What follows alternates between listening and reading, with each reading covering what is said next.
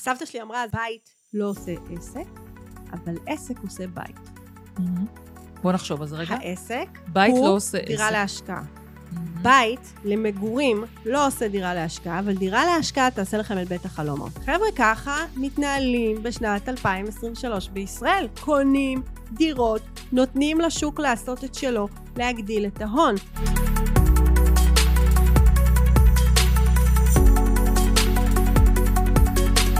מור פלד יקירתי, איזה כיף אה, שבאת אה, לפרק שהוא בעצם כרגע עכשיו בחרבות ברזל, אני עושה כבר ככה פרקים שאני מקליטה בתקופה שאחרי השביעי לאוקטובר, יש תקופה לפני, יש תקופה אחרי, אני מעלה פרקים לפני, עכשיו פרקים אחרי. אז קודם כל תודה שבאת, זה לא מובן מאליו, אני יודעת כמה זה קשה להיות בדרכים, אני הגעתי עם הבנות שלי כמו שראית, שעשינו פרק פודקאסט בנות. תודה אה, שאת מארחת אותי, ממש כיף. אז תודה שבאת אה, וכאלה. והכי טריוויאלי זה להתחיל כאילו, את אשפית בנדל"ן, תכף אה, נראה ככה, תציגי את עצמך בדיוק מה את עושה בנדל"ן, ויש המון המון עניין סביב נדל"ן. אני באמת ארצה לדבר איתך ככה על הנדל"ן בתקופה הזו, אוקיי? אחרי השביעי לאוקטובר, בתקופה של הטווח הקצר, טווח ארוך, וטווח הממש ממש אה, ארוך. מאוד מאוד חשוב אה, לי שאנשים ככה יבינו באמת איך עושים את זה, כי תראי, אני מראיינת הרבה אנשים בנדל"ן, אוקיי? כי זה מאוד מאוד מעניין אנשים. ומצד שני, עדיין קיים הפער הזה בין לשמוע ולעשות, ואני רוצה גם שנכניס לפרק הזה באמת את, ה, את גם נושא ה mindset, אוקיי? כי אני יודעת כמה היה קשה לי לקנות את הדירה להשקעה הראשונה שלי, ואני מאלה שאמרתי שאני בחיים לא אחתום על משכנתה, שתדעי, תמיד אמרתי את זה. אני עוד הייתי בקונספט, לפני שעשיתי אימונים כלכליים, הייתי בקונספט שיהיה לי את הכסף, אני אקנה דירה. מינופים ואלה זה היה רחוק ממני, ותמיד אמרתי, אני לא אחתום בחיים על משכנתה, זה נראה לי מפחיד מדי, על זה כזאת דרך התחייבות. עשית, אה? כן, מטורף, מטורף. אבל זה הכל מתחיל ב mindset. נכון. אז בואי תספרי איך הגעת לזה בכלל, ומי את? ואיך בכלל באמת, אה, איך יוצרים mindset בשביל לרכוש משהו כל כך יקר? אוקיי, אחלה. אז אה, קודם כל לגבי השבעה באוקטובר, נכון? זה מרגיש כאילו זה היה לפני הספירה ואחרי הספירה? וואי, חופשי. זה מרגיש חודש אך שנה. לא להאמין, לא להאמין. לגמרי. אמ, ואני קודם כל אה, אולי אציג את עצמי ואז נתייחס אה, כמו שאמרת למה שקורה עכשיו. אה, אז אני, יש לי חברה של ליווי משקיעים לרכישת נדל"ן להשקעה בישראל. בעצם אנחנו מביאים אנשים לתשואה שבין 4 ל-6 אחוז בשיטה שנקראת co-living, תכף נדבר על זה, וכל זה תוך שלושה חודשים. המרחק בינך לבין דירה הוא תוך שלושה חודשים ואני אגלה כאן סוד זה קורה גם בפחות פשוט. צריך לעבוד לפי מילה שאת ואני מאוד מכירות סיסטמים מאוד מדויקים אז זה קודם כל לגבי מה אני עושה. עכשיו אה, איך הגעתי לזה רגע, אבל לפני שאת כן. זה, אני אשאל אותך שאלה לפני זה. בעצם מה שאת אומרת, זה צריך לבוא, זה האבטר, האנשים שבעצם את פונה אליהם, זה אנשים אבל שכבר מבושלים, נגיד אני דנה באה ואומרת לך, תקשיבי מור, אני רוצה דירה. עם סכום כזה וכזה, את תגידי לי אולי איזה מקום, מה כדאי לי וכולי, אבל בעצם אני באה כבר מבושלת, יאללה, take me on, מה שנקרא, נכון? זה האנשים שמאוד קל קל לעבוד איתם מגיעים גם אנשים שאומרים אני יש לי סכום מסוים אני לוקחת אנשים שיש להם לפחות 250 אלף ש"ח ויכולים למנף את זה הלאה ואנשים לפעמים לא יודעים אפילו שיש להם את הסכום הזה אני קוראת. לזה הכסף שמתחת לבלטות אם זה כסף שאפשר ללוות אותו אם זה כסף שקיים לך לכן אני תמיד ממליצה לאנשים אה, לעשות את החיפושים המאוד מאוד טריוויאליים בהר הכסף, הר הביטוח לראות קודם כל, את, לחפש את הכסף מתחת לבלטות. זה, זה נראה לי א' ב' במיוחד בתקופה כזאת. אז רגע, נגיע. איך הגעת? אני אקח אותך אחורה רגע. איך הגעת בכלל לנדל"ן? את בכלל לא מהתחום, כאילו, לא, לא נולדת עם זה. אז בואי תספרי קצת על הדרך שלך. אוקיי. המאוד אז, מאוד אה, מעניינת, אני חייבת להגיד. אני ממש נולדתי למשפחה אה, שעשתה הרבה נדל"ן. מהמם. אה, למעשה סבתא שלי אה, היא הייתה יזמת גאונה, באמת. סבתא שלי ממש בקצרה, אה, ב-1948 עלתה לישראל מרומניה, נראה לי די אה, ניכר עליי, אה, והתחתנה עם צבר חתיך שזה סבא שלי. סבא שלי היה מתקן מכוניות מתחת לסככה, זה מה שהוא עשה. ושהוא שכר, הסככה הזאת הייתה פעם רפת, ואז היא באה אליו ואמרה לו, היא התחתנה איתו, נולדו שלושה ילדים, עקרת בית. אבל מה הראש? אש. אגב, היא הייתה ג'ינג'ית, דנה. היא הייתה ג'ינג'ית. ברור. אין על הג'ינג'ים. בסיסי, כאילו. יזמים, יזמים וג'ינג'ים זה בא ביחד. בול, בול. בקיצור, באה אליו ואמרה לו, ברוך, מה אתה סוחר את הסככה הזאת? תקנה אותה. אז הוא קנה אותה. ואז היא אמרה לו אחרי כמה שנים, ברוך, תשים קירות. שם קירות. אמר לו, ברוך, כשאתה מתקן רכבים, אנשים רוצים לאכול פלאפל, לשתות גזוז. תזכיר חלק מהסככה לדוכן פלאפל, זה מה שהוא עשה. ה-Yellow הראשון. כן, משהו כזה. ואז היא אמרה לו, טוב, תעשה, אתה לא צריך את כל השטח, שטח ענק זה. תחתור, תצא לחנויות. אז הוא עושה חנויות. כן, הוא, את יודעת, זה היה תקופה שאפשר לעשות מה שרוצים. ואז היא אמרה, אני זוכרת, כמו היום, דנה, כמו היום. הייתי בת חמש, מושיבה אותי כיסאות של שנות ה-80, את יודעת, של הים עם הפסים, מושיבה אותי על כיסא, תוקעת לי שוקו בננה ביד, והיא עולה לגג של המוסך, עם מי שאני יודעת היום שהוא קונסטרוקטור, ובודק בודק קונסטרוקטור, ובודקת את החוזק של המבנה, כי היא השכירה את הגג למקסימדיה, חברת שלטי חוצות. עכשיו, היום, זה נמצא ממש קרוב לכאן, זה השטח שמאחורי צ'מפיון, זה של סבא שלי, זה של המשפחה שלי. ויש לנו אישור לבנות שם בניין של 40 קומות. אה, מגניב. וזאת סבתא שלי. מגניב. ככה. היא עוד בחיים? לא. חבל, לא תראה את הזה. כן. אבל הילדים שלה והנכדים שלה כמובן נהנים מהפירות.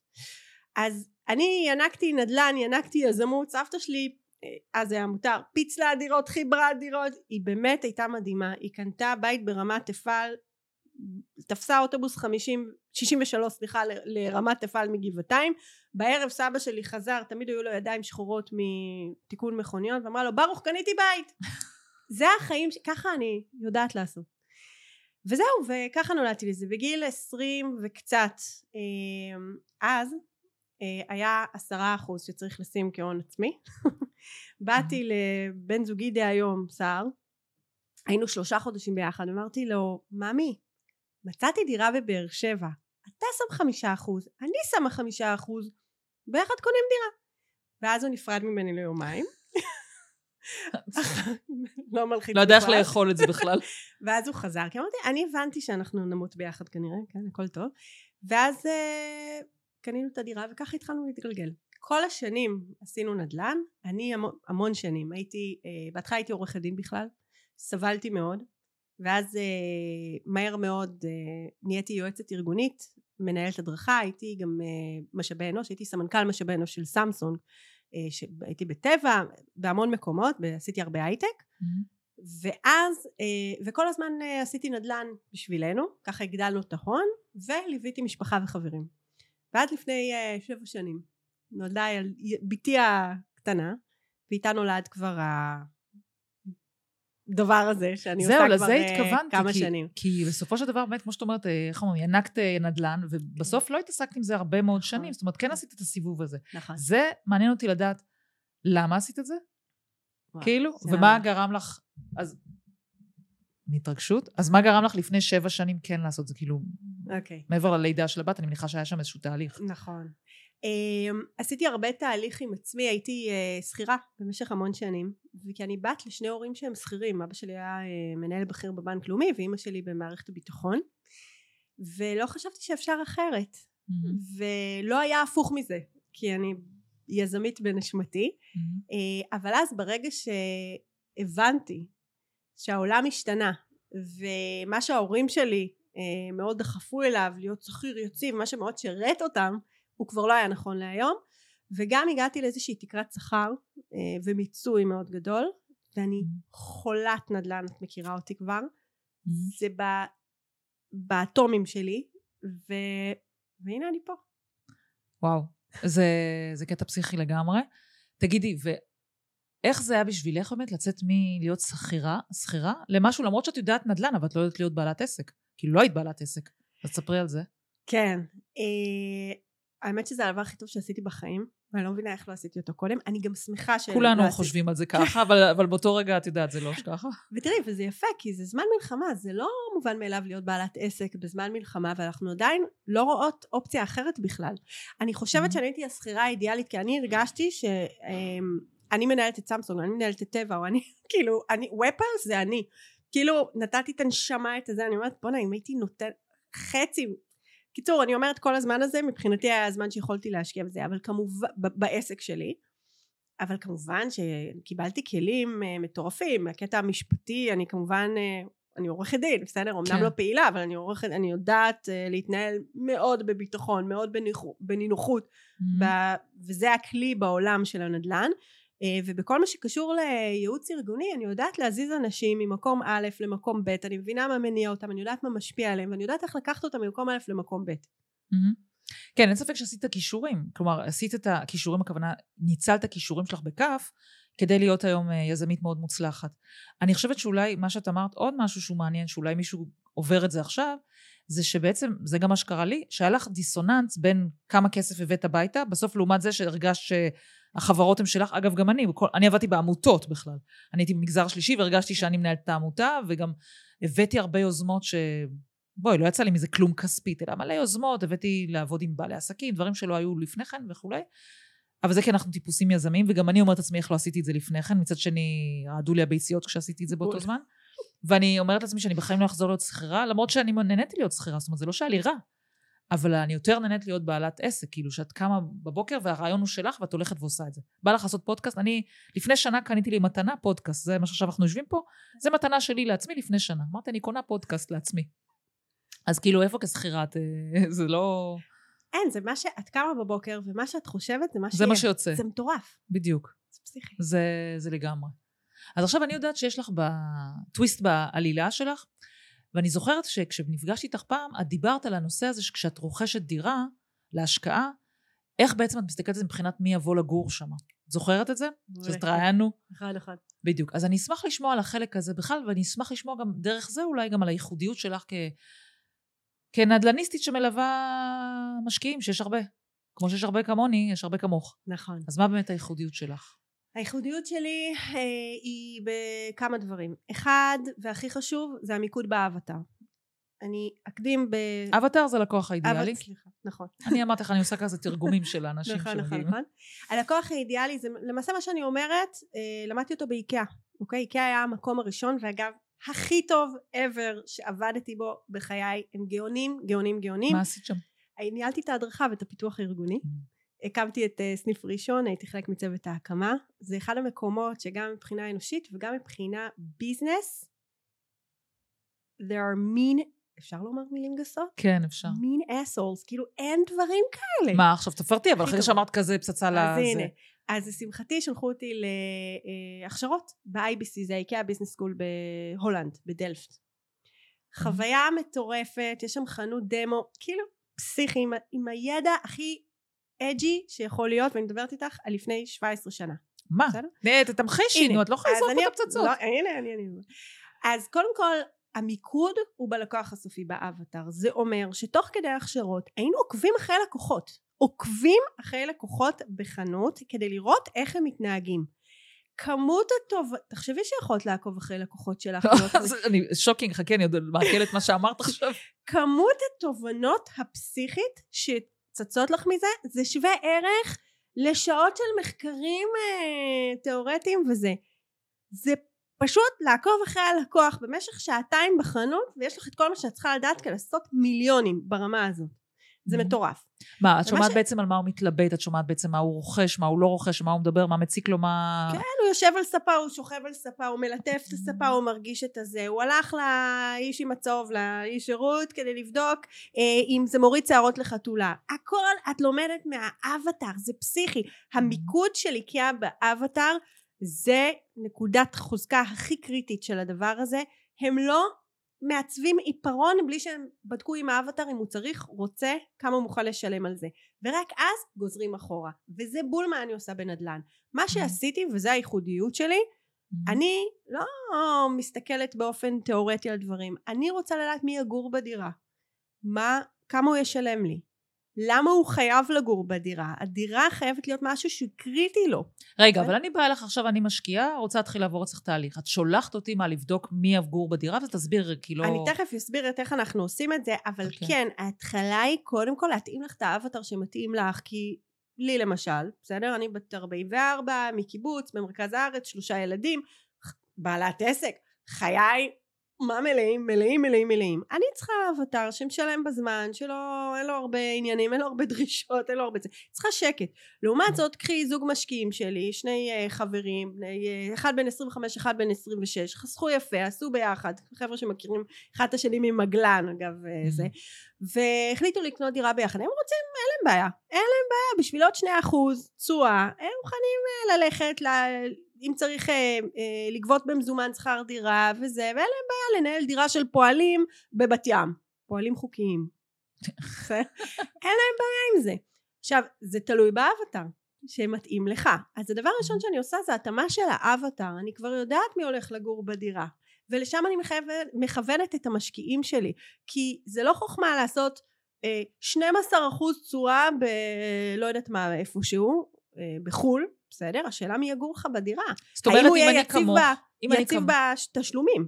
אז זהו, אז נגיד אם אני כמוך, שאני גם כן כמוך בעלת עסק עניינים, אין לי זמן לזה, אין לי כוח לזה, לא משנה שאם את מכירה את הסיפור שלי, השנה היה לי בדירה שלי, כאילו, עדיין לא סיימתי, כל נושא של עמידר מעליי, ותביעות ועניינים, ואני עובדת בזה, איך אומרים, זה לא תמיד יוצא. דיברנו קצת על זה, כן. בדיוק, אבל בגדול, אז נגיד אם אני באה לך, וגם אני בן אדם עסוק וכולי, אז איך זה ישפיע נגיד על המקום ש... או על מה שתחשבי לגביי, לגבי דירה כזאת? מה שאני אביא לך זה אבטארים שמכננות על חלל, כאילו ברמה הזאת, עם ביטחונות פצצה, את צריכה שקט מוחלט, גם אם זה יעלה באחוז תשואה, שווה לך. זה הכל. נכון, אבל הנה, תראי, אני חשבתי כמוך. בסדר, בוא נלמד על הקייס סטאדי שלי. אני חשבתי כמוך, אמרתי יופי. אני אגיד לך מה היה לי בראש כשקניתי את הדירה הזאת. אחד, מקום מרכזי, כאילו זה מרכז הארץ, קניתי ברמלה, שאני מאוד מאמינה שזה כמו בת ים של אה, לפני כמה שנים, היא רמלה של אה, עכשיו. אוקיי? יש גם המון התחדשות עירונית, לא, אמנם לא בבניין שלי, אבל מסביבי כל השכונה מתחדשת. אז אמרתי, אוקיי, התחדשות עירונית, יביא אוכלוסייה חדקה, מאחוריי יש פארק ענקי, הפארק המרכזי של רמלה, שגם שם רוצים לעשות כל מיני מתנסים וזה, הבנתי שזה אבן שואבת. מולי יש, אה, אני קומה שישית מתוך תשע, מולי יש אה, אה, קומפלקסים כאלה של, אה, אה, נו, איך זה נקרא, וילות כאלה משנות ה-80, אז גם לא ירימו איזה בניינים וזה כי הווילות שם זה, והבית ספר גם לומד, הבית ספר ליד לומד הבניינים שלי עם הווילות. אז אמרתי אוקיי זה אזור בסך הכל בסדר, גם ליד כביש 431 וכולי. גם תחנת רכבת נבנתה שם. Mm-hmm. הייתה בדיוק בבנייה, עכשיו היא כבר כמעט, אני חושבת, גמורה, עניין של חודשים. ואז אמרתי, אוקיי, נמשיך עם הקו הזה, והקו שלי היה, אני קונה דירה, הייתה נראית זוועה, זוועה, זוועה, אבל אני אמרתי, אוקיי, יש לי חוש כזה עיצובי וכאלה, כאילו ידעתי שאני אשפץ אותה, ושיפצתי באמת מהיסוד. רצפה, מזגנים, כמובן מקלחת שירותים, אמבטיה, כל הדברים האלה. בקיצור, היא נראית כמו דירת קבלן. הכל לבן כזה וזה, הכל סתם רציתי ריהוט לבן, הכל כזה תיעד לבן. סבבה, נכון? כאילו, מהמם. אה, אני בטוחה שסבבה, אבל אני כבר כאן, יש לי קצת חורים בעלילה. זהו, בדיוק, אז בואי, בואי לזה. קודם כל, אה, קומה 6 מ-9 או 5 מ-9, נכון? 6 מ-9. אפס סיכוי להתחדשות עירונית בבניין שלך. נכון. זה נכון שכשכל נכון. האזור מתחדש זה מרים אותך, אבל את הדרמה את כאילו לא תהני ממנה, נכון, וחבל. נכון. דבר שני, אה, מי גר בינתיים בדירה? מי הקהל יעד שלך בדירה? מי נכנס בינתיים לדירה? זה חס וחלילה אין לי שום דבר נגד עיר זו או אחרת או אוכלוסייה זו או אחרת אבל זה לא מתאים זה לא שקט. דווקא אני חייבת לומר שהסוחרת שלי אישה, וגם בדקתי את זה לפני כן והכל, היא אישה שעובדת במקום יציב, ומקום אה, חיוני, מפעל וכולי, וגם בדקתי את זה לפני כן, ובאמת אין לי שום, איתה אין לי שום בעיות, להפך, היא אישה מקסימה בטירוף. מהמם. הבעיות שנותרו לי, נוצרו לי זה מה... יש לה אבל ביטחונות כמו שצריך? ביטחונות, רגע אני אגדיר מה זה מה כמו זה שצריך. בדיוק? אני רוצה פיקדון מזומן לפחות של חודש אחד, ושני ערבים. אם אין ערבים, אז במקומם להביא לי חודשים, חודשים, אה, חוד... יש פקדונות לי. מזומנים. יש לי את זה, יש לה גם ערבים, גם חתמנו אצל עורך דין, ויש אה, שני ערבים והכל. אנשים שגם אוקיי. הם עבדו וכו'. ויש לי בעיה עם דירות עמידר בבניין. נכון, אז יש בעיה של דירות עמידר. אז בואי, בואי רגע נדבר על זה, כאילו. כי אני אגיד לך מה הייתה המחשבה שלי, אגב. המחשב... תסבירי רגע רק את הבעיה שהייתה. הבעיה שהייתה זה שיש לי נזילות מהדירת עמידר ש... של מעלי, שמעליי. המחשבה שלי הייתה, ואני גם זה בסדר להגיד שהיא לא מחשבה נכונה, אני גם לומדת תוך כדי, אני לגמרי לומדת מכל דבר, ככה צריך לראות את זה גם. השקעה תמיד לומדים ממנה, גם אם השקעות שנפלתי בהן, השקעות שלא. המחשבה הייתה שאם תהיה לי בעיה מהדירה מעליי, אמרתי שאני מעדיפה מישהו עם כיס עמוק. ולא עם מישהו שאחר כך אני אתבע אותו בבית משפט ובהוצאה לפועל לא יקבל כלום. עכשיו עמידר, מה לעשות? אמנם התהליכים הם מתממשכים שנה, אבל יש להם כיס עמוק, כי ברגע שאני אזכה במשפט, כאילו זכיתי כבר בשלב הראשון בזה שהם חייבים לתקן את הדירה מעליי והם תיקנו אותה. נתקענו עכשיו בזה שהם צריכים לתקן את הדירה שלי, אבל זה לא אכפת לי, כי ככה אני גם מבקש שאני אתקן אותה, אז אין לי בעיה עם זה. אבל מה שעכשיו אנחנו תקועים, כי בית משפט עכשיו בפגרה וזה, אני צריכה להגיש תביעה כספית, כי הוצאתי המון כסף על כל התהליכים האלה, והמפקחת, מה לעשות, היא חושבת ששכר טרחת עורך דין זה משנות ה-20. קבע לי שכר טרחה וכל מיני כאלה, כאילו... צ'יפ סלט.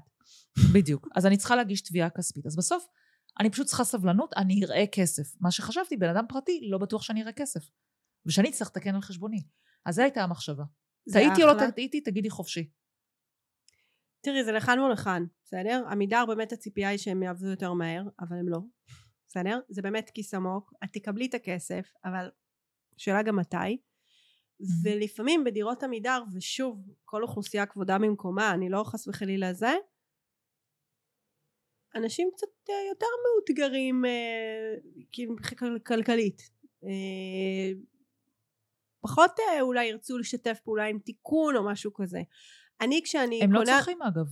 לא צריך לתקן אצלם. נכון, אבל זה היה תיקון מאוד יקר, זאת אומרת, הם החליפו שם את כל הזה. אבל אני, אני כן עוד משהו שבדקתי... זה קשה ופוגע באיכות חיים של האנשים שגרים שם, כי כשמהדירה שלהם נוזל למטה, אם צריך להרים אמבטיה, זה יומיים עבודה במינימום אצל אנשים נכון, זה מה שקרה באמת. Mm-hmm. אני חייבת להגיד לך שכן בדקתי, וזה גם משהו שזה, כמה אחוז יש שם של אנשים שקנו דירות, ויש שם אחוז מאוד גדול של אנשים שגם כמוני, שקנו דירות להשקעה. והם גם סיפרו לי כמה ערך כבר הם, הם עלה ממה שהם קנו. מהמם. אז זה גם משהו שבדקתי בזמנו.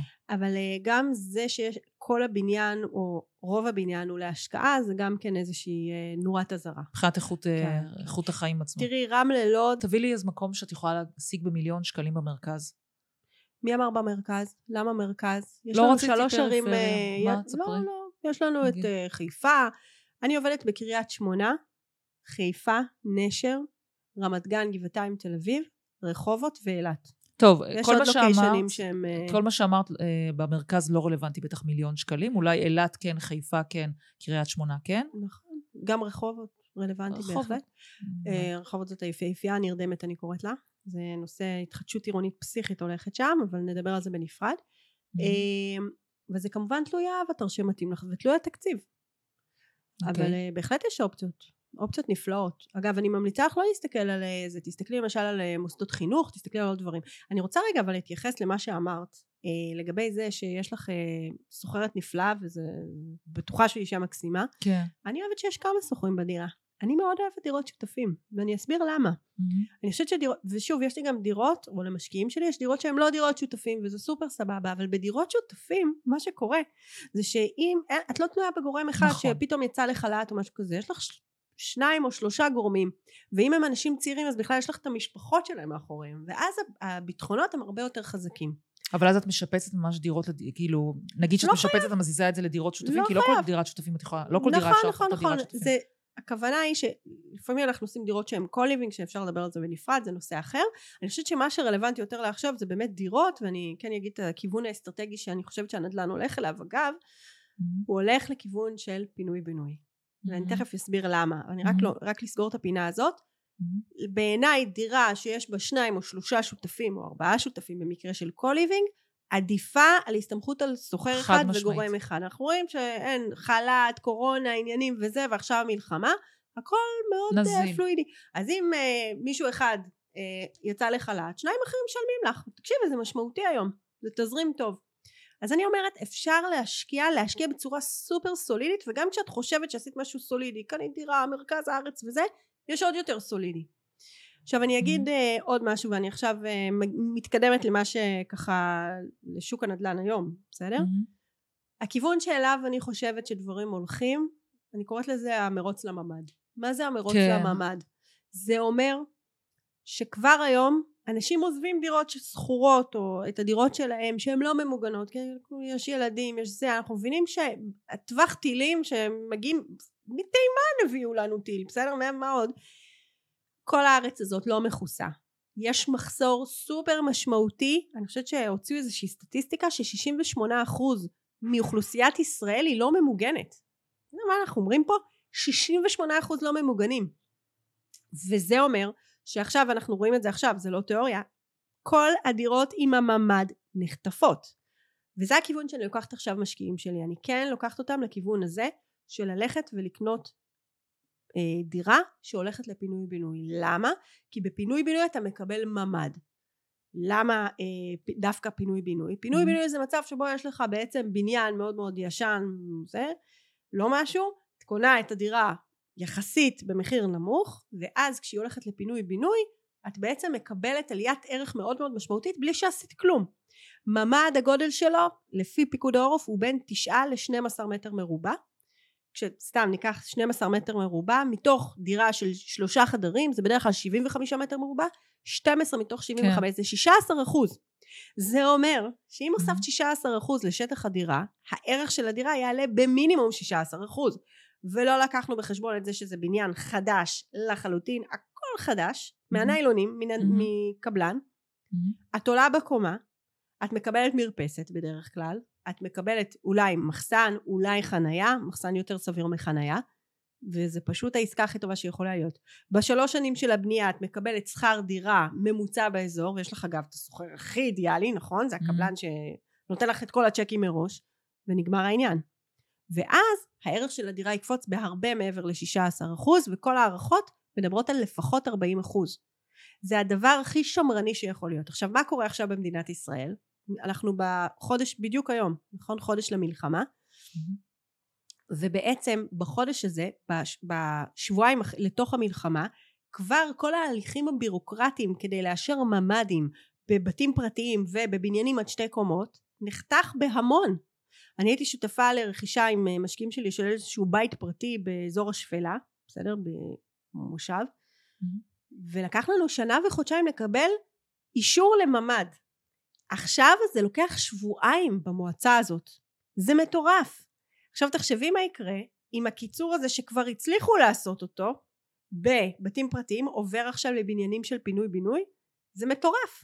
רגע אבל עכשיו יש שני דברים שמציקים לי בעניין הזה. אני קודם כל מסכימה איתך על כל מה שאמרת. עכשיו השאלה היא כזו, אחד, איך אני יודעת כמשקיע מה, איפה הלוחות הזמנים של פינוי בינוי, כי זה יכול לקחת הרבה זמן ולא בטוח שלכל אחד יש את האורך נשימה הזה. ודבר שני, את אמרת מקודם, הזכרת הנושא של הצ'קים מ... מהבחורצ'יק, היזמצ'יק. ואיך אני יודעת שהיזמצ'יק שלי הוא מספיק אה, עמיד כלכלית ולא בדרך אה, מתרסק ואני איתו. אז זה שני דברים שמן הסתם מי ששומע אותך עכשיו שואל. אז אני אענה קודם כל השני שאני לא אשכח את הזה. אמ, פרויקטים של פינוי בינוי זה פרויקטים מאוד מאוד שמרניים יש תמיד בנק מלווה בסדר? ייעוץ משפטי כמו שצריך בארץ יודעים כבר לעשות את זה הפרקטיקה היא קיימת זה אחד מהתהליכים הכי מפוקחים שיכולים להיות בכלל אגב לעומת השקעות בחו"ל אנחנו נמצאים בגן עדן אני לא, לא יודעת אם אנשים מבינים כמה בישראל אנחנו מפוקחים על ידי עד כדי חנק אה, נפילת המשכנתאות, אה, המשבר המשכנתאות בארצות הברית 2008-2009 לא יכול לקרות בישראל כי בנק ישראל מפקח על נושא המשכנתאות כמו נץ. אולי היום, סופר... לא, אני חייבת להגיד לך שפה רגע אני עוצרת אותך שנייה. אה, אחת העבודות שלי, עבדתי בעמותה שהיום כבר לא נמצאת, שנקראה עמותת ידיד, ובעצם מה שאנחנו עשינו זה עבדנו גם אנשים שפונו מהדירות שלהם, כל מיני כאלה, היו מגיעים אנשים עם מצוקה וכאלה, והיה סקאם מאוד מאוד גדול, בין בעלייה הרוסית והן בעלייה האתיופית, אוקיי? שדווקא אז, היום כבר, אה, בגלל, גם בגלל הסאב פריים וה-2008, כבר אין את זה, אבל אני הייתי משתגעת שהייתי רואה פרופיל של אנשים שהיו מקבלים משכנתה, וואלה, לא הייתי מוכרת להם גרביים. עזבי את אלה שגם החתימו אותה, חתמו אחד לשני ערבויות וכאלה, כל מיני אנשים שאין להם, היו מזייפים וזה, היה מלא על זה. אבל אני אומרת, אנשים שאת רואה, קשי יום, שכר מינימום, טה טה טה טה טה, כל מיני כאלה, היו מקבלים משכנתאות, את יודעת, עם 90 אחוז אה, כאלה. אני אגיד לך מה, זה קרה בשנות ה-90, זה, אני לא זוכרת לפני שנים, לפני 2008. אה, זה, לא, זה קרה בשנות ה-90, אני לא יודעת, זה קרה גם, אני כשעבדתי שם זה היה בשנות ה-2000. זה כן היה את הדברים האלה בשנות ה-2000, וזה גם כן היה, בסופו של דבר רצו מאוד, אה, למשל אה, עולים מרוסיה וכולי, את יודעת, הם באו בהמוניהם והיה צריך לשכן אותם, וכן נתנו דירות וכולי וכולי. ובאמת, וגם לא רק בעולים מרוסיה, אנשים שהיו באים אליי, באמת, הרי זה אמור להיות רבע מההכנסה שלך, איזה רבע ואיזה גרביים. וגם היו נותנים להם באמת גם לקחת הלוואה, אפרופו לעשות את זה במינוף מלא, הלוואה פלוס משכנתה. ואת מסתכלת על האנשים האלה, אז עוד לא היה לי כוח הבנה כלכלית כמו היום, אבל גם אז אמרתי לעצמי, איך נתנו לאנשים האלה משכנתה בגובה הזה? זה ממש ממש אה, ככה, תשמעי, מ-2008 לא הם למדו, תשמעי, מ-2008 זה השתנה. תראי, אבל, היום... אבל להגיד לך שאז זה לא משק... יכול להיות בישראל, זה ועוד איך היה יכול להיות בישראל? עכשיו אנחנו חכמים, כי אחרי 2008 גם אנחנו שינינו את הכללים, היום קשה. עוד לפני 2008 בארצות הברית קרו מצבים של מינוף של 120 אחוז כאן מעל 34 אחוז בנק לא ייתן לך לא ייתן תקשיבי Mhm. יש לי משקיע שיש לו באמת שווי נכסים של אולי 30 מיליון שקל והוא לא עובד לא נותנים לו נכון, לא נותנים. משכנתה נכון, זה לא. נותנים לו משכנתה זה מצב אבסורדי את אומרת מה כאילו לא נותנים לו משכנתה אבל זה גם טמטום בצד השני, כי כשאני באתי כבעל עסק, בעלת חברה, את יודעת איזה בעיות עשו לי עם המשכנתה, ואם הייתי שכירה ב-7,000 שקל הייתי מקבלת יותר בקלות, ואני מסבירה להם, אני מראה להם דוחות רווח והפסד, שש- שנים קדימה, אחורה, סליחה. מה זה השטויות האלה? צריך יועץ משכנתאות או יש לא, כאילו- שועל ש... לא, ברור, תקשיבי, ברור, כן. זה נפתר צ'יק צ'אק, אבל אני כן. באה ולהגיד, עצם זה שהסתכלתם עליי כאילו בעין עקומה, ברור. היא טמטום שלכם. נכון. אני בעלת חברה, אני כאילו מראה לכם דוחות רווח והפסד שנים אחורה. וזה דנה חשיבות ליווי רגע. רגע, אבל כן. מה שהטמטום הזה של לקחת מישהו שהוא שכיר ולהגיד, הרי את רואה עכשיו כמה זה שברירי. מי יכול להגיד לך, יופי, עבדת שלושה חודשים, מי נכון. אמר שתעבוד החודש הרביעי? כאילו. אז אני מסכימה איתך שהבנקים. נדרשים לה- להפגין יותר שיקול דעת נקרא לזה בסדר ובשביל זה צריך יועץ יועצת משכנתאות טובים שמה שנקרא מנקדים להם את מה שצריך אבל אני כן מרגישה כמי שעובדת עם המערכת הזאת שכמה שהיא נוקשה ואני מקללת את זה יום יום זה שומר עלינו טוב טוב בסדר? ואגב, לפני שאני מתחילה לעבוד עם מישהו, אני באה להטיב את מצבם של אנשים, אני לא באה להרע. תמיד תמיד יש פגישה עם יועץ משכנתאות שבודק גם אם הבנק ייתן לך, אני לא יודעת מה ייתן לך, זהב ייתן לך, אנחנו נבדוק שאתה יכול לעמוד בזה בטווח. של הזמן הקרוב, וזה אחריות אישית כבר של כל מלווה, משק... אה, מלווה משקיעים. אני, הפגישה הראשונה, לפני שאני אומרת שלום לבן אדם, ברגע שסגרנו את הליווי, זה קודם כל פגישה עם אחד מהיועצי משכנתאות, אני עובדת עם שלושה, קודם כל פגישה עם היועץ משכנתאות כדי שיראה שהבן אדם מה שנקרא יחפור לו בראש יראה שהוא הולך לעמוד בזה אני לא באה להרע פה אני באה להטיב אני פה חייבת אבל להמליץ גם, אני חושבת שזה הדברים שאני עושה עם הלקוחות שלי. בעיניי צריך לבוא אליי לפני שבאים אלייך, אני אסביר גם Mhm. למה. כי זה לא מספיק רק לחשוב על הטווח הקרוב, איך אתה כאילו משלם את זה עכשיו. מה קורה אם אתם זוג ועכשיו אחד פוטר? מה קורה אם את יחידה ועכשיו את מפוטרת? כלומר, נכון. אני בודקת גם נושא של קרן חירום, שיש לבן אדם קרן חירום. עכשיו, קנית דירה להשקעה, דוד חשמל הלך, יש לך מאיפה לשלם את זה עכשיו? נכון אוקיי, אז אני בודקת קרן חירום, קרן בלת"מים, אני בודקת את התקציב. נגיד, אני אתן לך דוגמה אצלי, אני לקחתי במינוף מלא, ועכשיו ההלוואות על החלק שאני כאילו צריכה להביא, מהחזר של אלף שקלים לחודש, זה עלה לי לארבעת אלפים, כי זה היה פריים, מינוס חצי שהיה, כן, נכון כלום. אז לכן אני אומרת, זה דברים שאני בודקת לפני. גם יועץ משכנתאות, אגב, לא בודק את זה לגמרי. הוא בודק, כן, את היכולת שלך, הוא רוצה בסופו של דבר שאת תקבלי מה שאת יכולה מהבנק, אבל הוא לא עושה את התהליך הכלכלי שאני עושה, שאחד זה. להבין את היום-יום שלך, אם את מסוגלת ליום-יום לאורך שנים, אבל כי דירה להשקעה זה לאורך שנים, זה לא. לשנתיים, אלא אם כן את עושה פליפ. אז אני אומרת, אני בודקת את זה, אני בודקת את העתודות הכספיות שלך. למשל, אני עם התביעה הזאת של אה, עמידר, אני ככה תקו- נתקעת עם זה, ומזל שיש לי קרן חירום, כי... והיא הלכה הרבה על דבר הזה, כל השכר טרחה, בלה בלה בלה. אז אני בודקת כל הדברים האלה. ודבר שני, עוד דבר שאני בודקת זה התכנון הכלכלי, זאת אומרת, איך הדירה להשקעה הזאת משתלבת בכלל הנכסים שלך, אם זה נכון, לא נכון וכאלה. כי אני אגיד לך מה, אני אשמח לפתוח את זה רגע לדיון, יש הטיה לטובת נדל"ן. עכשיו, אני אומרת לבן אדם הלא נכון, אבל בכל זאת תנסי להיות אובייקטיבית. יש הטיה לטובת נדל"ן, ואני אגיד באיזה מובן. ואני תמיד שמה את זה בכל זאת, אני... אה, אולי תאהבי אותי פחות אחרי זה, אבל בסדר. אני אתמודד. אה, אני כן שמה מול הבן אדם את ההטיה הזאת, ומה זה ההטיה שאני מדברת עליה? תראי, אני קניתי דירה במיליון שקלים, בסדר? עכשיו אולי שווה 700, או מיליון 200, בסדר? אני לא יודעת את זה נכון עד שאני לא באה לבדוק. כדי להתחיל למכור, בדיוק. אז אני לא באמת רואה אם הכסף שלי צמח או נחת. אין לי מושג עכשיו בדירה היום כמה היא שווה, באמת לא יודעת. אבל לכאורה ההטיה הזאת, שזה זה שיש לי דירה עומדת, אני רואה אותה בקומה 6, אז זה כאילו נותן לי תחושת ביטחון. אבל להיות ביטחון מסולף. למה? כי מחר אני צריכה את הכסף הזה נניח, באה למכור ומגלה שוואלה, היא ירדה בערכה והיא רק שווה 700. איזה אזורים את מכירה שירדו? יש, כל הזמן יש אה, מחקרים אל שמראים. תלכי איתי לא. לדימונה בוא, וזה. לא, תקשיבי, אבל בואי, לאורך השנים... דוגמה למישהו לא, שהפסיד בנדל"ן. יש, יש, יש. לאורך השנים יש תקופות, תקשיבי, יש תקופות של עליות וירידות, כמו, כמו גם שוק ההון. זה לא יכול להיות... אה, בסדר, נכון, אם אני אסתכל מקום המדינה ועד היום, 40 שנה קדימה זה נכון, גם על S&P, אם אני אסתכל 40 שנה אחורה זה נכון, אבל כשאת עושה רגע את הזום אין, ואנשים צריכים את הזום אין, כי אם אני צריכה עכשיו דירה, קניתי אותה לפני שנתיים ועכשיו אני צריכה אותה, נגיד ואני צריכה אותה עכשיו, אוקיי?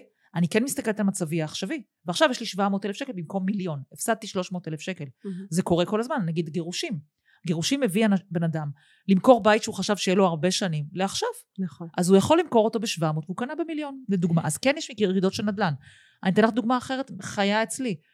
כשאני באתי למכור בית שלנו במושב שבי ציון, דיברו, היה, זה לא דיברו, זה היה בהליכים, לבנות אה, מתקן התפלה ליד היישוב, Mhm. אוקיי? במקום הכי פסטורלי במדינת ישראל, ליד הים, רצו לבנות מתקן התפלה. היה זה, זה היה זה כמה שנים. כן. ויכוחים, עניינים, זה, זה עבר כנראה לאזור תעשייה עכו, אני לא בטוחה כבר, לא, לא עוקבת אחרי זה, כבר לא גרה שם. אבל זה היה משהו סופר מוחשי, ראינו את ה... איפה זה היה אמור להיות וכולי, רעש, בלאגנים, בלה בלה בלה, לא משנה, כיעור נוף והכול. אני הייתי צריכה למכור אז את הדירה שלי. הדירות, גם כל הזמן אמרו לי הקונים, מה זה, הולך לקום פה מתקן התפלה. אז כן, קמי, כן יש דברים בשכונה שלך שיכולים להשפיע לרעה, הגירה שלילית. בנהריה למשל, שקמים השכונות החדשות, בשכונות הוותיקות יותר, שהן לא כאלה ותיקות, גם לפני עשר שנים בסך הכל, יש הגירה שלילית וזה כן משפיע על ערך הדירות. אז כן, בסוף שיש לך את הדירה שלך הספציפית, את כן יכולה להפסיד עליה כסף, מכל מיני סיבות, אוקיי? ולכן אני אומרת, רגע, אז ההטייה היא שאני אני באה למכור, אני רואה שיש לי 700 אלף שקל, אבל אני עדיין רואה דירה. אז אנשים חושבים אין פה ירידות שערים. ומצד שני, אני שמה מיליון שקל עכשיו בשוק ההון, ומחר אני מסתכלת במחשב, אני רואה 700 אלף שקל ואני נכנסת להיסטריה. אז בגלל זה, זה הסיבה לדעתי שאנשים, אמרתי לך, תאהבי אותי פחות. אה, אני מקווה שלא. החברות שלנו תימדד עכשיו. בואי, בואי נסיים את השיחה. ואז נראה כן. את ה... בגלל זה אני עושה את כן. השיחה שאני... לא, לא, אני צוחקת. אני אומרת, אז יש פה איזושהי הטיה שבנדל"ן את, את לא רואה את הערך, ולעומת זאת בשוק ההון את רואה, וזה מה שקורה לאנשים אחר כך להוציא את הכסף, שזה גם טעות וכולי. נכון. אבל צריך לזכור שגם בנדל"ן, כן, אני עדיין אתעקש על זה. אמרתי לך, אני רואה את זה מ... מ- אני יכולה לתת לך הרבה דוגמאות, נתתי לך שניים. אבל כן, את יכולה בסוף ל... לקבל איזשהו ערך... אה, זה. עכשיו, הנה, הנה, את, את עכשיו סיפרת לי למשל על הממ"דים. הבית אצלי הוא עם מקלט למטה, איפה שקניתי. יכול להיות שעכשיו כל הדירות מסביב באמת ימוגנו, אלה הנמוכות יותר. וזה כן יוריד לי את ערך הדירה. דנה, איזה כיף. שאפשר לעשות את הראש בראש על זה. יאללה. תקשיבי, הנה, לשים את הכפפות. ככה, אני 24 שנה בשוק, נכון? גיל 20, ועוד עם בת סבתא, 44, אז בכלל, אה, שואו, כן, אני נכנסתי פה לגובה האריות. הפרספקטיבה היא ארוכה. אז אם כבר אמרת את סבתא, אז את יודעת, לסבתא שלי היה משפט מדהים. היא אמרה, תדמייני אותה, כזה מבוגרת, אמרת לי, מור. ג'ינג'ית, אני רק אומרת ג'ינג'ית. ג'ינג'ית. קלבסה. ממש, ג'ינג'ית אש. אש, ממש. היא אמרה לי, מורלה, דולרים אפשר להדפיס, אג"ח אפשר להדפיס, נדל"ן אי אפשר להדפיס. נגמר. והיא הייתה אישה מאוד עמידה בסוף ימיה, בסדר? מאוד. עכשיו, אה, אני יכולה לומר לך שקודם כל, אה, רגע, בראייה אגב- משפחתית, אגב, רגע, אני אגיד לך, בתקופה ההיא, תקשיבי, בתקופה ההיא באמת, גם לי יש משפחה שקנו את חצי פתח תקווה אה, בפרדסים. כפרה אוקיי? עלייך, לא, זה לא טיעון לומר לי, לי- פעם היה טוב, לא, אז תעשי לי עכשיו, זהו, תמשיגי לי לימינו אנו. אז אני אגיד, כל היום תמיד אומרים, את מספרת על עסקאות, אגדה וזה, חמודים, כשקניתי אותם הם לא היו אגדה, עכשיו הם אגדה. זאת אומרת, נדל"ן צריך לקנות לחכות, בסדר? בואו, קחו אוויר, תנשמו. העסקה שאתם עושים היום תהיה אגדה עוד חמש שנים. יגידו, וואי, איך עשית את הדבר הזה? אז זה קודם כל, בסדר? אז רגע, אני, אני לוקחת את הדברים שלך, אני עכשיו מקליטה את זה, כדי שעוד חמש שנים אני מסתכלת על הנדלן שלי ברמלה, ובאה אלייך עם ה... חותמת. לך, חותמת לך, תמשיכי, חותמת תמשיכי, לך. אני אוהבת, אני אוהבת, אני... לוקחת התחייבויות. אז דבר ראשון, באמת הנושא הזה שנדל"ן, מה שנקרא, לא ניתן להדפיס עדיין. דבר שני, בישראל, לא יעזור, מי כמונו יודע, אנחנו במלחמה על פיסת אדמה מאוד קטנה, שגם מישראל עצמה, חלקים רבים ממנה הם לא מתוכננים, אנחנו מדברים רק על הקרקעות המתוכננות. הגידול האוכלוסין בישראל הוא בגרף לא הגיוני, בסדר? חד למעלה, והקצב ההיצע של הדירות הוא הרבה פחות. עכשיו מי רגע, כמוך מבינה. בראייה כלכלית, רק אני אסגור את המשפט, בראייה כלכלית מה שיש פחות, בסדר? יש כאן מחסור של לפחות, אומרים הסטטיסטיקות מראות יותר, אבל לא משנה, 100 אלף דירות בשנה צריכות להיבנה כדי רק לגרד את הזה. עכשיו, את יודעת, המלחמה הזאת, אין פועלים פלסטינאים, אין כלום, אין מי שבונה. את יודעת מה יקרה אחרי המלחמה הזאת? איך המחירים יטוסו למעלה בכל מקום בישראל? זה פסיכי.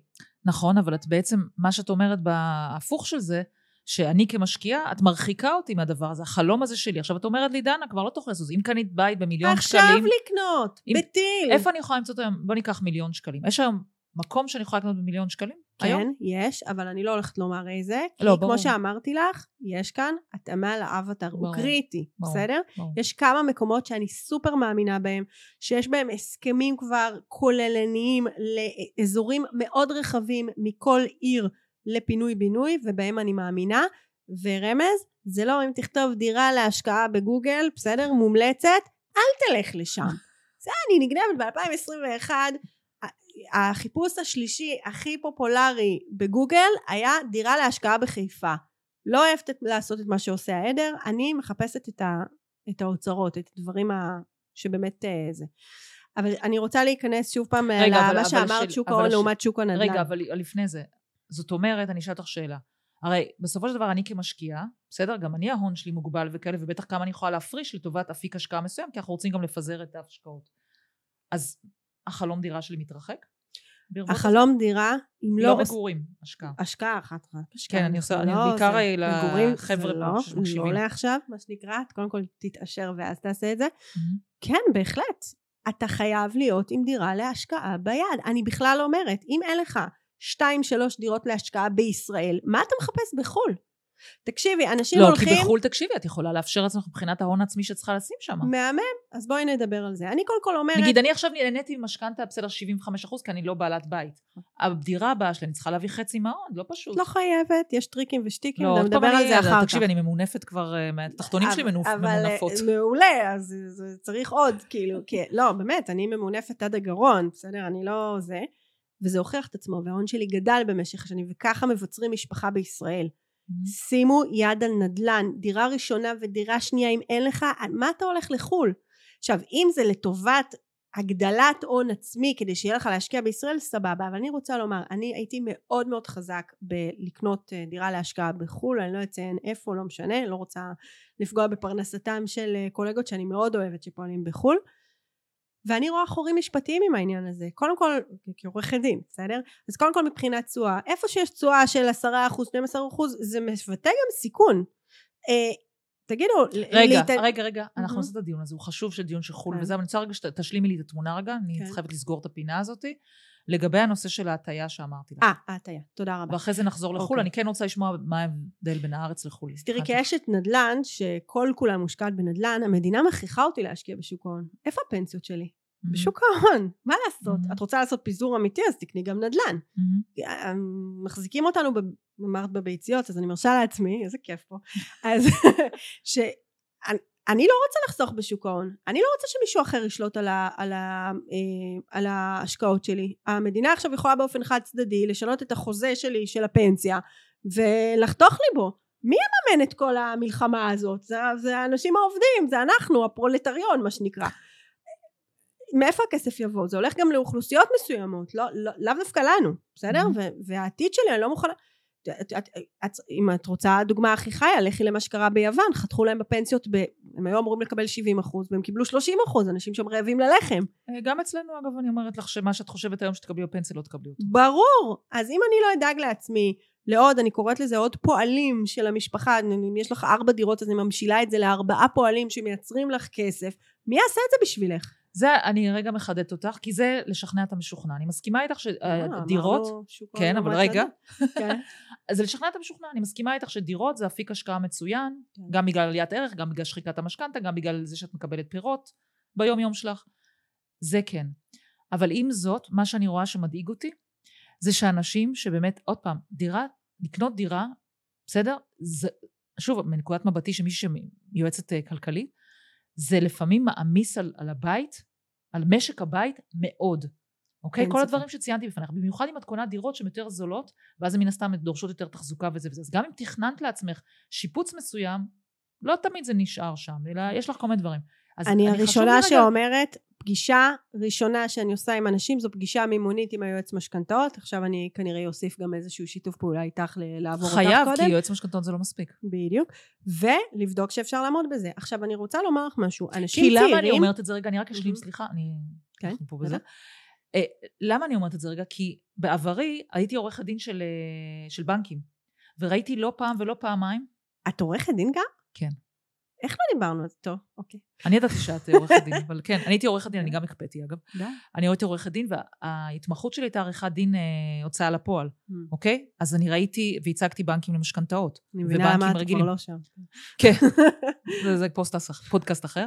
אבל מה שבאמת ראיתי, לא סתם אני אומרת לך על הדבר הזה, כי זה נורא היי, איזה כיף, איזה כיף הולכים קונים בית, אבל ראיתי אנשים, תקשיבי, זה כואב הלב, ששילמו את המשכנתה 20 שנה, אוקיי? ובסוף הגיעו לישורת האחרונה, ומכל מיני סיבות רפואיות, טה-טה-טה-טה, לפעמים באמת פיטורים, כל מיני דברים כאלה. לא היה להם את הכסף להשלים והם נאלצו למכור. מה זה אבל נאלצו למכור? כשאתה מגיע להוצאה לפועל, זה מצב ממש רע. אתה יכול לפני כן למכור את הדירה בשוק החופשי כשאתה מרים דגל, הולך ליועץ כלכלי כמו שצריך, והוא, ואז אתה מוכר אותה כמו שצריך. אני, זה, בס... דירה זה בסדר. אפשר למכור בישראל, זה שוק של מוכרים, אפשר למכור דירה ולממש אותה, אני לא מגזימה, בחודש. אתה פשוט צריך לעשות את זה בצורה מקצועית, אם אתה חייב את הכסף. אני אוהבת קירות שאפשר לגעת, שלא אפשר להדפיס מהם אני עוד. קוראת לזה מלטף שזה- קירות, כן, אה, מלטפת אני- קירות. אני מלטפת לא רוצה קירות. לומר מילים גסות, אבל אני, קוראים לי דברים מאוד טובים שאני... זה. אני באמת אומרת, אף אחד לא יכול לשלוט בהשקעה הזאת, או בואי נגיד כזה דבר, בסדר, יכולה להיות רעידת אדמה, ליפול וזה, לא, ואז יש לי אה, אה, יש לך, ערך כינון ויש לי ביטוח והכל. לא, אבל יש לך מתקן התפלה, כמו שאמרתי לך, או, או משהו שקורה בשכונה שלך, הוא כן יכול להוריד. אני אגיד לזה גם הגירה של אוכלוסיות מסוימות שמורידות את נשמה, הערך. כמה? 24 שנה אני בתחום, ויש לי קהילה של 6,000 איש. אולי בכל הזמן הזה אני מנסה לחשוב על דברים חריגים שקרו.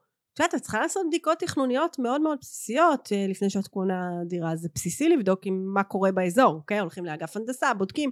יש דרכים ל- ל- לצמצם את החשיפה פה. אי אפשר לומר שאין חשיפה בנדל"ן. יש חשיפה בנדל"ן, היא קיימת, לכן צריך לעשות ליווי מקצועי ו- ושמרני וסולידי, ובן אדם ש- שעשה את זה לא פעם, לא פעמיים, לא שלוש, ויודע לבדוק את הדברים האלה. אבל יש גם חשיפה בשוק ההון, אם אתה לא יודע מה אתה עושה, אתה תפסיד, חד תפסיד את. המכנסיים שלך. עכשיו אני אומרת, משפחה שאין לה נכס נדל"ן, זו בעיה. היא בעל כורחה כבר בשוק ההון. אז בוא נפזר את זה. ודבר שני, מבחינתי נכס נדל"ן זה נכס מאוד נזיל. אני יכולה למכור אותו מאוד בקלות, ואם אתה לא יודע למכור מאוד בקלות, קח אנשים שיעזרו לך, הכל טוב. אבל זה נכס שאפשר לגעת בו. אגב, אני לא מתעסקת, לא בקרקעות חקלאיות, שום מוקי פוקי כזה. אני לא קונה דירות אה, על הנייר. נדיר שאני קונה, בסדר? אני גם לא זה. תלוי באנשים ספציפיים שאני כן אמליץ להם לעשות את זה. דירה שאפשר לגעת בה, שמרני, שמרני, שמרני, שוכרים שמרניים בפנים, הכל מאוד סולידי, ולתת לזה לחכות. אז עכשיו כולם אומרים לך, כולם מריעים בבית, מריעים ומוחאים כפיים, אני אגיד לך למה, כי מה כולם חושבים? כולם מדברים על דירת המגורים שלהם. ובואי נעשה שנייה רגע את ההבחנה, כולם מאוד מזדהים עם מה שאת אומרת עכשיו, כולם רוצים לטף את הבית ולשפץ אותו ולהחליף את המטבח, אבל את מדברת על דירה להשקעה. אני רוצה ש... אני אומרת את זה לא לך, אני אומרת את זה למי שמקשיב עכשיו. אנחנו מדברים על דירה להשקעה, שהיא, אני מניחה שאת חושבת כמוני, שהיא הרבה פעמים, ראי אותי כדוגמה, צריכה לקדום, להיות קודמת, לא יודעת איך אומרים, לפני, לפני דירה למגורים. ברור. ובואי נדבר רגע על זה, ואחר כך נסכם בסוף עם הנושא של חו"ל וארץ, אבל בואי נדבר רגע על נושא של דירה להשקעה versus דירה למגורים. אני אשמח לדעתך. סבבה. אז uh, חוזרת לסבתא, אני לא מפסיקה לצטט אותה, אבל היא צריכה פשוט להשמיע הבן אדם הכי. חכם, היית צריכה לשמוע את הפרק, זה לא טוב שהיא לא... ממש זה. מבאס שזה לא אפשרי. סבתא שלי אמרה, זה קצת פרפרזה על משהו אחר, אבל היא אמרה שבית לא עושה עסק, אבל עסק עושה בית. בוא נחשוב על זה רגע. העסק בית הוא לא עושה דירה עסק. להשקעה. מהמם. בית למגורים לא עושה דירה להשקעה, אבל דירה להשקעה תעשה לכם את בית החלומות. אני קצת מרחיבה את זה לדירות להשקעה, בסדר?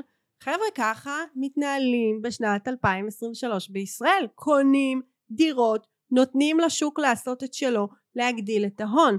זו הייתה האסטרטגיה האישית שלנו, זו הייתה האסטרטגיה של ההורים שלי, זו הייתה האסטרטגיה של סבא וסבתא שלי, ואני דופקת על עץ על סבא וסבתא שלי ועל ההורים זוג שלי. שיש לו עכשיו חצי מיליון שקל, ששר רץ לקנות בית מגורים, תסבירי לו רגע בשפה פשוטה מה שאמרת עכשיו. דירת אני המגורים שהם. יקנו, דירת המגורים שיקנו היא הוצאה. הוצאה. היא לא מכניסה כסף. היא הוצאה. ומכאן עכשיו להתחיל אבל הם לא לחסוך. משלמים כסף על שכירות. אני אומרת מה שאומרים לי. יודעת, זה לא הדעה שלי, את יודעת שלא. כן. אבל אני אומרת, אבל לא משלמים שכירות. בסוף יש להם דירה. בסוף זה עוד 30 שנה. נכון. זה... יש דירה לילדים. נכון. אבל כאן אתם יכולים כבר, ל... אתם יכולים לשכור דירה, לגור איפה שנכון לכם, איפה שטוב לכם, כנראה ברמה יותר גבוהה, ובמקביל דירת ההשקעה שלכם תתחיל, היא משלמת את עצמה, בסדר? גם אם עכשיו אנחנו נכנסים לתזרים שלילי קטן, בסדר? הוא צריך להיות קטן ומתאים למשפחה, אני קוראת לזה חיסכון כפוי, בסדר? אה, עדיף עכשיו לאכול אותו וכל פעם ככה להתקדם עם ההון העצמי זאת הדרך שאנחנו עשינו דירה קטנה בבאר שבע אחר כך מוכרים אותה אחר כך זה ההון גדל ההון גדל עכשיו, יש לה אני אתן סתם דוגמה בסדר דירה בתל אביב שקנינו לפני שש שנים עכשיו אני יודעת שזה תל אביב בסדר אבל זה, זה הדרמה פה היא גדולה קנינו אותה בשני מיליון שבע מאות שישים בסדר? היום שווה חמש. אז חמש! מכרתם? אז אתם? מוכרים? עוד, עוד לא. אבל, אבל יש לה עוד לאן לעלות כי יש אה, רכבת קלה להם. ואני אומרת, איפה אני אעשה שניים וחצי מיליון שקל? עכשיו, איפה אני אעשה מאה, אחוז על הכסף? כאילו, זה מטורף. בסדר, וכמובן שלא הוצאתי שני מיליון שבע מאות שישים ברור, מה- הוצאת את ההון מינפתי את הטוסיק שלנו. אז זה הרעיון, בסדר? ככה עושים את הכסף. איפה אני אעשה שניים וחצי מיליון שקל בשש שנים? איפה? never, כאילו, אין דבר כזה. עכשיו, ישראל היא גן עדן. עכשיו, אני יודעת שזו דוגמה קיצונית, ולא צריך לקנות בתל אביב, ולא נכון גם לקנות לת- בתל אביב היום, בסדר? זה היה... כי את כזה צריכה היום חמישה מיליון. שקלים לקנות ממך. לא, לא, לא, לא חמישה מיליון, צריכה פחות, צריכה רבע. אבל לא כן. משנה. אני, מה שאני אומרת זה שאפשר להגדיל את ההון, בסדר? לא התחלנו מפה, התחלנו מבאר שבע, בסדר? אני מדברת איתך על 2001. צעד אחרי צעד אחרי צעד, ו- ו- ומתקדמים, אבל לפחות אתם זזים קדימה. אגב, אני חושבת שאחד מהיעדים של כל משפחה צריך להיות דירה לכל ילד. זה היעד שלנו. מהמם. ולמה? כי הם לא יוכלו לקנות דירות לבד. האם את יודעת שדור ה-X, שזה את, נכון? דור X, מהמם. זה דור של בני אה, 44, ואני בדיוק על הגבול בין דור X לדור Y, הם יכלו לקנות דירה לבד. דור Y היה צריך עזרה בהון העצמי. זה בני 28 נראה לי, עד 44 אם אני לא טועה בזה. מהמם. דור Z, שזה בני 18 מסכנים. עד 28, צריכים את כל ההון העצמי שההורים שלהם ייתנו להם, ודור אלפות, שזה הילדים שלי ושלך, הם יצטרכו, הם לא יוכלו אפילו לעמוד בזה. ואם אנחנו לא נשים את היד בשבילם על חתיכת נדל"ן, לא יהיה אפשרי. והחברה שלנו, ואני אומרת את זה בכאב, בסדר? אבל החברה שלנו מתפצלת, הולכת ומתפצלת בצורה מאוד קוטבית לבעלי דירות ולמי שאין לו דירות, וזה ההבדל. עכשיו אני רוצה לעשות כאן תיקון חברתי, אבל אני אעשה אותו מהצד השבע, בסדר? מהמם. אני מנסה כמה שיותר ללמד אנשים צעירים. הבן שלי יודע, בגיל 18 הוא קונה דירה. מהמם. ים, תמות נפשי עם פלישתים, תהיה לו, תהיה לו דירה. אני אקנה לו אותה, בסדר? אבל הוא כמובן אה, כן. חוסך בהון העצמי, כלל לאן הלכו כספי הבר מצווה שלו. והוא מלמד אה, כל מיני זה וחוסך ועושה שיווק דיגיטלי, דנה? אה, בן 14, כן, 13. מדהים. ו- ולאן הוא הולך? הוא מבין שהוא הוא מביא חלק מההון העצמי ואנחנו התחייבנו להש, להשוות. הון עצמי לדירה, חד משמעית, כי אחרת לא יהיה, וזה ההבדל. הון עצמי לדירת מגורים או דירה להשקעה? להשקעה, רק בסדר. להשקעה, הבן שלי... בוא נשים את זה לו- עוד פעם על ה... חס וחלילה, רק זה, כי עסק עושה בית, בית לא עושה עסק. מהמם. תזכרו את סבתא ברכה. סבתא ברכה פה, יש לה פה מקום של כבוד. לסיום, כי זמננו ככה תם. מה ההבדל, באמת בואי תגידי ככה את היתרונות שאת רואה, וגם תגידי את החסרונות, תהיי אובייקטיבית. על היתרונות והחסרונות בארץ מול חו"ל. ואל תכנסי לאיזה חו"ל וזה, לא, בכללי. סגור. אה, יתרונות בישראל זה שליטה מאוד גבוהה בנכס. אני אתן דוגמה. בתקופת הקורונה, אה, אותה דירה בתל אביב, לא היו לי שוכרים. תקשיבי, זו דירת סטודנטים, לא היו לי שוכרים. מה עושה כל אה, זה? יש לי חבר של חבר שעובד במשרד הביטחון. משרד הביטחון שכר את הדירה ממני לשנה שלמה. מקווה שלא עינו שם אנשים, בסדר? אבל החזירו לי דירה בריח אקונומיקה, היה, תקשיבי, סוחר פצצה. איפה הייתי יכולה לעשות את זה בחו"ל? דירה בחו"ל שהייתה ריקה בזמן הקורונה, אלא אם ברמת האמון של אחיך ניהל לך אותה, אה, היא הייתה ריקה. אז זה דבר ראשון. דבר שני, אפשר עם חברת, עם אה, חברת ניהול, ניהול. פשוט שאת צריכה לשלם לה כסף, בסדר, אפשר, נכון. רק אם צריך אבל שזה זה מאוד. קשה, וזה אין שם חשיבה מחוץ לקופסה, ואין שם את המחויבות שלי הייתה לאייש את הדירה הזאת בהיהוק וביקרוק עם מישהו עם דופק, בסדר? זה היה הדרישות שלי. אני צריכה לה... לה... אז אה, זה דבר ראשון. דבר שני, ההיכרות המאוד עמוקה שלנו עם השוק היא קריטית. אני לא מבינה בשוק ב... לא יודעת מה, ברלין. קליבלנד, לא- אוהיו. כן, אני לא מבינה את, ה, את האקלים שם. אני לא יודעת איך הדירות שם, וכאן כמוך. אני כן. אבל אני אקח מישהו כמוך, מלווה משקיעים, שם, במקום ההוא, שהוא. יעשה לי את כל הסיפור. אחלה, צריך רמת אמון אותך. לגמרי, וצריך רמת אמון סופר גבוהה. כאן, כשאת מתעסקת פה, את בכל זאת יודעת לקרוא עיתונים באנגלית, בעברית, וזו שפת האם שלך. אני עכשיו, גם יכולה שפת האם לבדוק שלי, אותך. האנגלית, בדיוק. אני שפת האם שלי היא באמת גבוהה מאוד, היא, היא, היא, יש לי אנגלית מאוד גבוהה ברמת שפת אם ממש, לא משנה, אני גדלתי במכבים רעות, לא, סיפור שלם. ואני עדיין, גם אם אני נורא מתעניינת בשוק האמריקאי, פחות טוב, פחות קל לי מאשר בשוק הזה. התנהלות בבתי משפט. דנה, גם בישראל זה לא, כמו שאת מבינה ויודעת, זה לא קל. רוצה להתנהל בבית משפט בקפריסאית, אני יודעת מה מדברים שם, מאיפה אני תלויה במיליון גורמים. עכשיו אין ספק, פה עכשיו לטובה, בסדר? אני לא זה. אה, ועוד דבר, לא, יש לך גם שערי מטח, יש לך עוד הרבה דברים. המון אה, דברים. ואיזה שוק אבל סופר בואי נעשה את ההפוך, מפוקח אבל עכשיו. תעשי את ההפוך, זה קשה אין לך. ספק שרף הכניסה לחו"ל הוא נמוך, אפשר עם מעט כסף להגדיל את ההון, אין ספק שהתשואות הן יותר גבוהות, אבל כמו שאמרתי, עלייה וקוץ בה, זה בא על חשבון דברים אחרים. מהמם.